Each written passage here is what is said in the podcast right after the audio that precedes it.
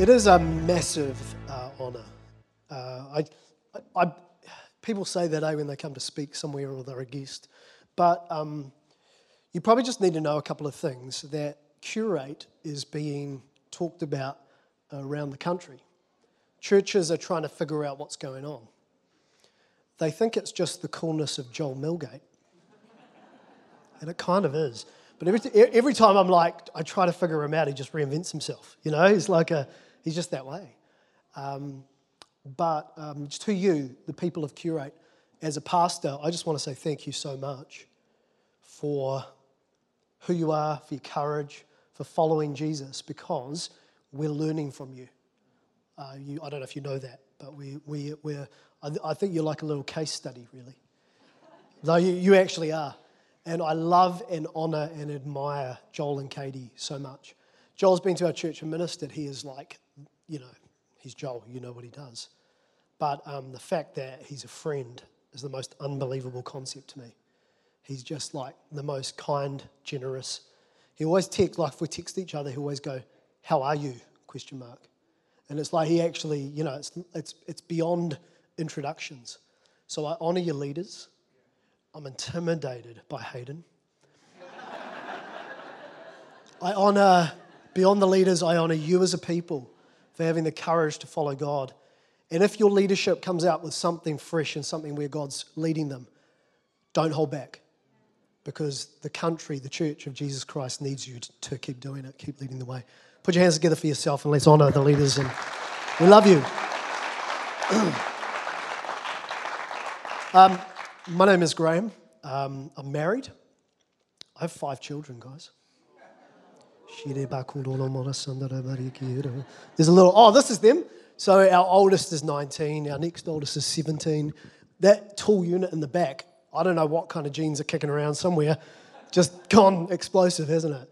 Um, and then there's some others. But anyway, uh, uh, it's brilliant.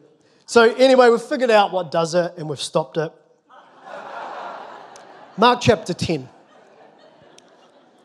Okay, kudos to the church that goes into a new year with a meaty series. I mean, we could have done stuff like, you know, how to stay tanned as the sun kind of changes position, how to just keep having a good life and COVID's awkward. We could do all that stuff. But no, we're, we're doing a series that really, I, I know it's going to sound like it's part of a whole heap of other discussions, um, servanthood being one of them. But to me, it's like the antidote for living. Jesus talked about it as a key teaching multiple times. And so um, I'm going to add some stuff into it, um, take from it what you wish, uh, but it comes from Mark 10. Then James and John, the sons of Zebedee, it's just code for they were brothers, they were siblings, came to him, Jesus, teacher. They said, We want you to do for us whatever we ask.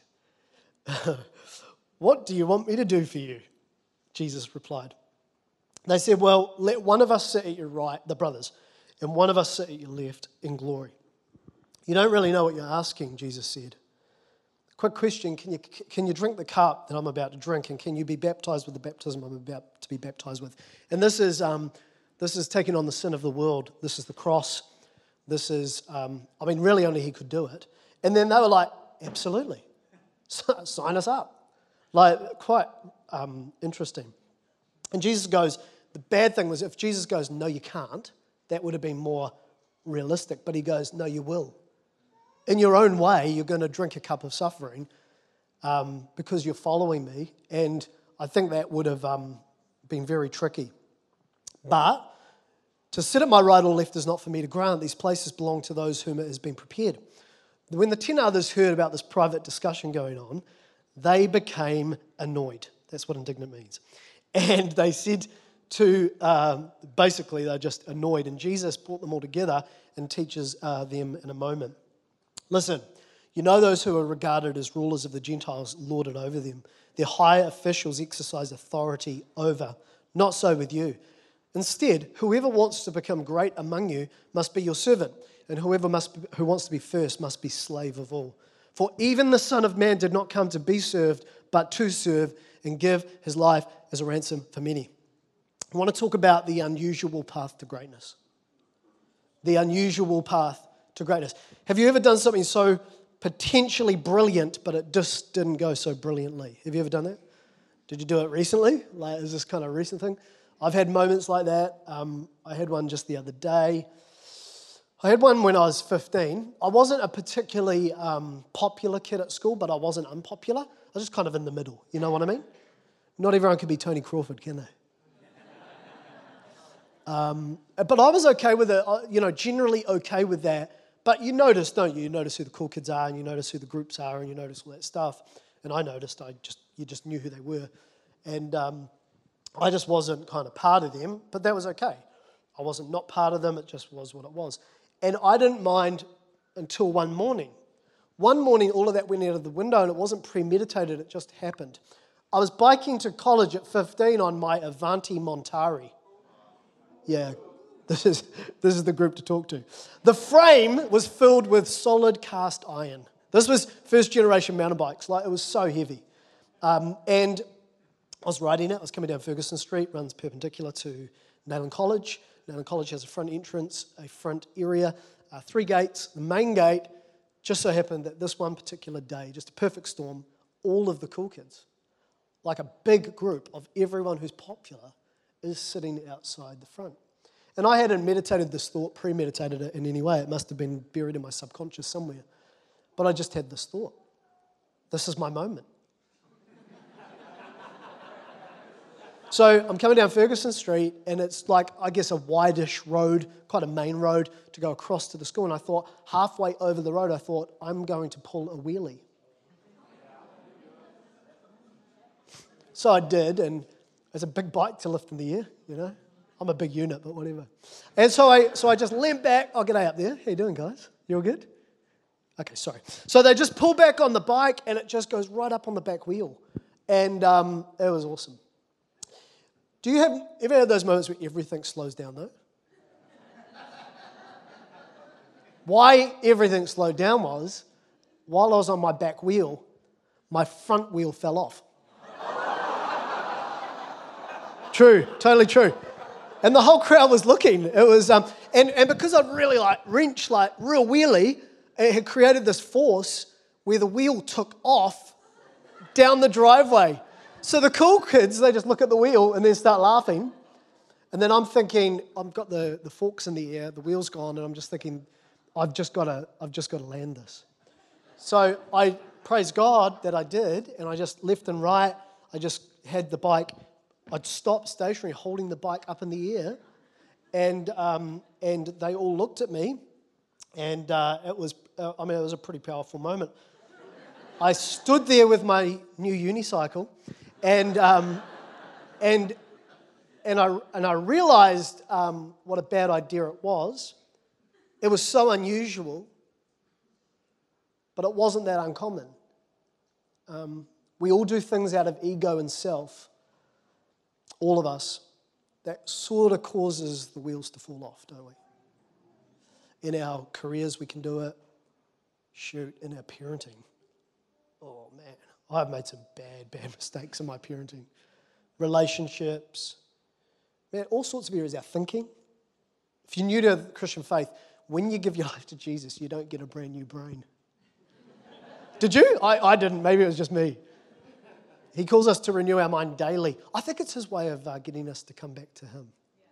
It's a bit of a secret trick. He just loves us, just wants us to be around him. So he gives you a mind that can go either way. And so he's like, hey, just bring it back to me. And um, Mark 10 is just exactly that. The wheels look like they're about to fall off, and they probably would have. Lord, we have something that we want you to do for us. Now, it probably sounded really spiritual because they'd been training him. The word disciple basically just means apprentice, student, apprentice. So if you're a follower of Jesus, you're a disciple, but better 2021 words is you're his apprentice. You're just learning to walk in his ways, walk in his life, walk in all that he has, and be like what he was like. And so Jesus goes, Oh, yeah, what's that? And they go, I can just imagine like a pious tone, but it probably wasn't. Grant to us that we would sit at your left and right in glory. What? What are you, what are you saying? This is really, really weird because in none of Jesus' teachings is there anything about seats. It's not like a thing. Talked about moving mountains, talked about having faith, talked about loving your enemies, but he never talked about how to make sure you got the right seat at the end of the day. Never did. So this is like really strange. And it's also strange because um, Jesus had just, if you read it, go home and read it, he'd just told them he was going to go up to Jerusalem, he was going to be arrested, and they were going to kill him. Just kind of like your family member who says, I'm dying, I've caught rabies. I just use rabies because it's probably no one in the room's family has done that, and so it's less emotional, isn't it? But they say, I'm dying, I've got rabies, and you say, Can I have your car? it is, it's that. That's exactly what these guys are doing. So, what was it? Was it the stress? Were they just like out of their minds, stressed about the situation? They put so much hope in him. We, we think of ego and self as being primarily proud and sort of, sort of that kind of, I can do it all. I'm the man. I'm, I'm it. And sure, there's reflections, shades and shadows in that, but there's also something about ego and self that also says, I'm nothing. I'm useless. I'm going to end up just like my parents said I was going to end up. In fact, I'm going to end up like my parents. It doesn't seem like it, but it is a voice of self and ego. And was it stress? Was it um, just the feeling of being important? Up until now, James and John have not been important people. But in a very, very short amount of time, they've got crowds of upwards of 15,000 people around them. They are known, guys. Was it that? What about security? Um, a sense like your future is safe. Only tax collectors and Pharisees really had secure prospects. And in one translation, they've got their mum batting for them. Mummy's in there. She's going to Jesus, can you, can you do it for them? And a mama bear only really steps in when she feels like her cubs are unsafe. And so, was it that? Was a sense of security and safety? Did someone get a demon? Was there daddy issues? Childhood trauma? Was someone gluten, dairy, sugar? I also add taste intolerant. oh, sorry, sorry. was someone, um, was it just narcissism? Is that, is that what we're dealing with? In my 20s, I was pastoring in my 20s, I would have said all of those. In my 30s, I would have said half of those. But now I'm not in that age bracket. And by the way, Tony, that is a shrewd move to throw a brother. You've got four or five years on me at least. And so I, I, I don't know how old you are, but you look great. Five, okay. So now I'm in this age bracket, whatever one that is. I realize it could be something else. I think it could be something else. I, I can now entertain the idea that it was something else, and that something, guys, was human. James and John were human. They've got the propensity, the, the propensity, sorry, to be, to be fickle, onto it, they're not onto it. We're a real unusual bunch, humans, aren't we? We're absolutely phenomenal and then a total nightmare. We are brilliant and then real bossy. Like to complete strangers, we're going to be just so nice and loving and kind, and then we get home and we'll whip them into shape with our words. It's real weird being a human. Most of you are humans, eh? And I think, um, and I think this would be good for this to settle in you today. That as a truth, most of the church has let go of the idea, and we've stopped believing that the disciples were actually as human as we are. We think they were special, slightly more disciplined, slightly more together, didn't get disappointed, didn't get annoyed. I mean, you can read the scriptures and you're like, oh no, maybe they did, but then you quickly convince yourself it's not the case. But the strange and unsightly, out of place convo is just another version of when the Joneses are onto their third boat in the last three years and you're still with the kayak. Uh, it doesn't sound like it, but this is just the same as when a workmate who you know what their work ethic's really like, you see the things that other people don't see, and they just got promoted. This doesn't sound like it, but it is just the same as when a close family member suddenly becomes successful. My, one of my brothers, I've got three brothers, my young, I'm the oldest of four boys, and the one um, next, uh, what is he, two years younger than me, became a multi-millionaire about five years ago. Not accidentally, through a series of business happenings. But I just can't get rid of the image that I grew up with of the moment when he was 15 and he stole my surfboard and sold it and kept the money. I just can't. It's the feeling like you're meant to matter. It's the feeling like you're meant to matter, but no one kind of gets it. And before you think I'm overdoing it, because some of you will, I'm not. I'm underdoing it. I'm underdoing it big time. It is a primary human impulse, it is instinct. Like, seriously and honestly. It started, uh, Martin Luther King Jr., who preached I Have a Dream, about seven years later, his last sermon to his own church before he was killed and shot was this. I'll read it to you now. Every human being has some thread of selfishness in them. He, he attributed racism to selfishness, but for this illustration and what he says, wanting to be wanted, needing to be needed, desiring to be the top, the first, the vital, the desire for attention. It's just a matter of cre- uh, creative opportunity and chance as to how you will meet those needs. He says this in that same sermon. He said, How do you prove it's human impulse?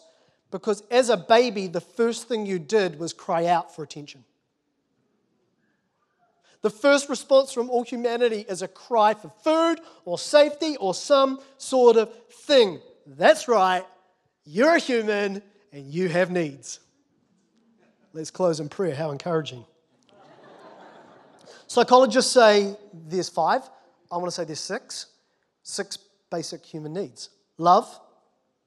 These aren't even Jesus following necessarily um, the science of for psychologists, but they say basic human needs love, progress, innocence. Innocence is awesome because at the cross of Calvary, not only did we get love, but we got righteousness. And the Greek word for righteousness is innocence. You carry an innocence that is not of your doing, not of your performing, not of your purchasing. You are gifted it. Praise the Lord, someone.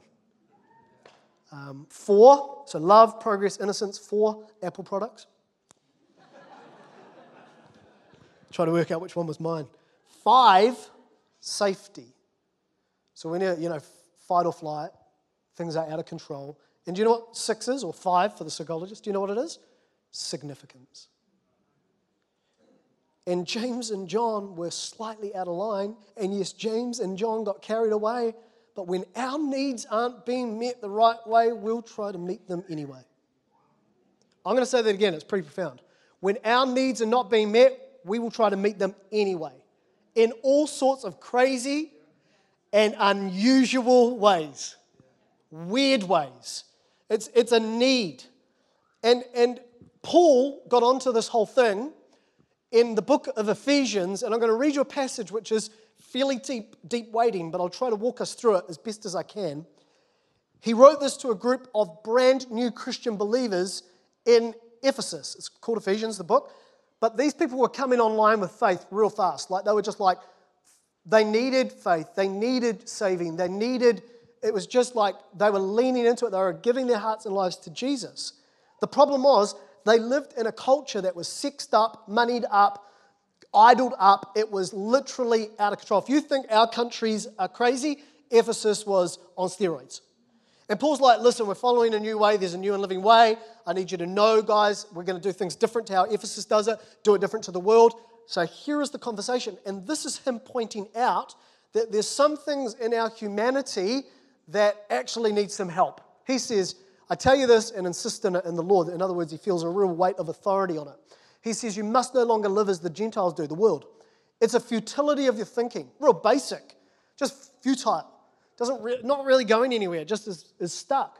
They're darkened in their understanding. Watch this. They are separated from the life of God because of the ignorance that is in them. Being separated from the life of God, by the way, is a Bible word called death. Spiritual death is just you don't know God. That's all it means. Spiritual death is I'm spiritually dead if I just don't know God. Not like no, oh, there's a God, 90 something percent in the census say there's a God. No, I'm talking about no, which is an intimate word, like no. And it goes on to say that it's in them due to their, their hearts getting hard, and that can happen to any of us. Watch. Having lost all sensitivity, and what that word means is being sensitive to the things of the Spirit, to God to life, to the things of God. What they've done instead is they've given themselves over to sensuality. That word is feeling, needing, appetites, craving, like, like going over the top. because my life is about me, it's about what I feel, what about what I experience. And he says that they're indulging in every kind of impurity. In other words, they'll find all sorts of creative ways to do this. And then this translation is slightly different, but, but how it ends in the NIV 1984 version, which is a great version to read, with a continual lust for more. And what that phrase means is it's never satisfied. Doesn't stop. It's cyclic. It just goes round and around and around until there's no sensitivity, there's nothing going on, there's nothing happening. So there it is. That's human. That's human from birth. That's human as a trouble. I am human. You are human. And unless we let God bring light to that, our human becomes depraved. But I want to let you know about something even more unusual than what the disciples did, and even more unusual than everything I've talked about. Jesus never shuts them down. Never. He asks, they ask him the question, and then Jesus doesn't go, Man, guys, seriously, is that the best you can do? After two years of training and listening to my message, you're still thinking that. Jesus doesn't say, I just told you I'm going to be killed. What is wrong with you? Jesus doesn't say, Man, you're a wicked bunch. What am I going to do with you? No. The book of John, chapter 1, says that Jesus came full of grace and truth. He'll tell you straight, but he'll love you while he does it. Can I get a witness? Anyone? We, uh, do we know the same Jesus? That's why he'll get up in your grill sometimes. That's why the Holy Spirit will, will prick your conscience if you've got sensitivity. And what does the Bible say? Do not despise the Lord's correction. He corrects those he loves. What parent in the room would just go, oh, well, he's playing with a taser. Best of luck. And on some afternoons, that would be fine, you know, like, seriously. But Jesus doesn't do any of that. What Jesus does and always does, and don't, don't go anywhere now. This is really, really important. What Jesus did and what Jesus always does, if we allow Him to, if you let Him, He will take your humanity, He will take your ego. Is it that time already? I'm ready to sing. He will take your impulses. He will take your instinct. And this gets real heavy, but it's got to be said. And He will take it through the cross. He's not taking it to a course, He is not negotiating, guys. If we come, like we're singing to the feet of Jesus, everything to the feet of Jesus, you know, like, like great song, but if we bring it to the feet of Jesus, Paul said, that he said, I have been crucified with Christ. Like, not literally, but my humanity. And, and I know that sounds horrible. It's like, flip, where's the positivity in that? Well, just wait three days and you'll find out. Because what God does with things that are dead and have been dealt with, He brings resurrection to them. He brings resurrection to humanity that's ego and self driven, and He says this how about instead of your ego and yourself, how about we trade for some greatness? Some greatness. I feel like in New Zealand right now, maybe the world, we need to redefine what greatness really is. Some people are so poor, all they have is money. Can I get an amen from anybody? Some people, their Instagram is lying. Lying. Mine as well It just looks like happy days and boating trips. Mine, do follow me. But it just looks like, you know, but, it, but it's not the full picture. I remember one time I was saying in the first service, I, I, um, a guy did something real bad to our family 15 years ago. Real bad, right? And I got real mad about it. And then I read this passage, I was getting wound up on the inside, in my humanity, in my ego, in myself. Oh, oh, I don't know what that is. It's like karate, eh? It's quite weird. I wasn't like that, but I, I felt so like. Okay, so I was starting to imagine I'd have these daydreams of running him over with my car. Anyone ever done that? Not literal, like I'm not. if you have, Lord bless. But um, you had the courage to follow through, didn't you? But um, I, but I was, no, I was just like, um, I was so mad, mad, mad, mad. And then I read the scripture that Jesus said, Hey, I want you to forgive. And not only do I want you to forgive, but I want you to pray for your enemies. So I began to pray for him. Number one, I was in ministry and pastoring at the time. That's right, people. Just because you're a minister doesn't mean your humanity's all gone. And systematically, over a year and a half, nearly every day, I would say, Lord, I forgive this person. And then moved on to, Lord, I bless this person. It took a year and a half for me to feel no angst when I thought about him. That's the crucifying. Doesn't happen quite as fast as Jesus was crucified. Some of the things that are still going on in your life are just simply because you brought them to the foot of the cross, but then you tried to resurrect them too soon. It wasn't quite dead, was it? What are we talking about? Just say, I surrender, Lord. What do you feel like surrendering right now? Well, you're on a usual path to greatness, aren't you? Which is like, I've got to do this. I've got to make it happen. It's me to the top. If I don't hustle, and working hard is good, but favor is better. Oh man, that would preach. Lucky I'm preaching. Hustle is good, working hard is good, but favor is better. What shall I do today, Lord? It's like being at home. We can, we can, we can end up not doing the things that Jesus did. And what are those things? As we finish, he just says this if you want to be great, you can be. If you want to be great, you redefine greatness. Ready? You need to be a servant. And you're like, okay, what are we doing now? We're going on another teaching strand with Jesus. No, he was just saying this do it my way. Be like me. Live like me. What's he saying? My ego and myself aren't always thinking about me. I'm thinking about others. He had the world on his mind. Hey, by the way, when you are in the supermarket or you'll wake up in the morning and you think of someone randomly, it's often the Holy Spirit. And you should follow that instinct, sensitivity, and you should DM them. And do you know what you become when you become thoughtful and you send them an encouragement, a verse, and you actually stop and pray? Do you know what you become?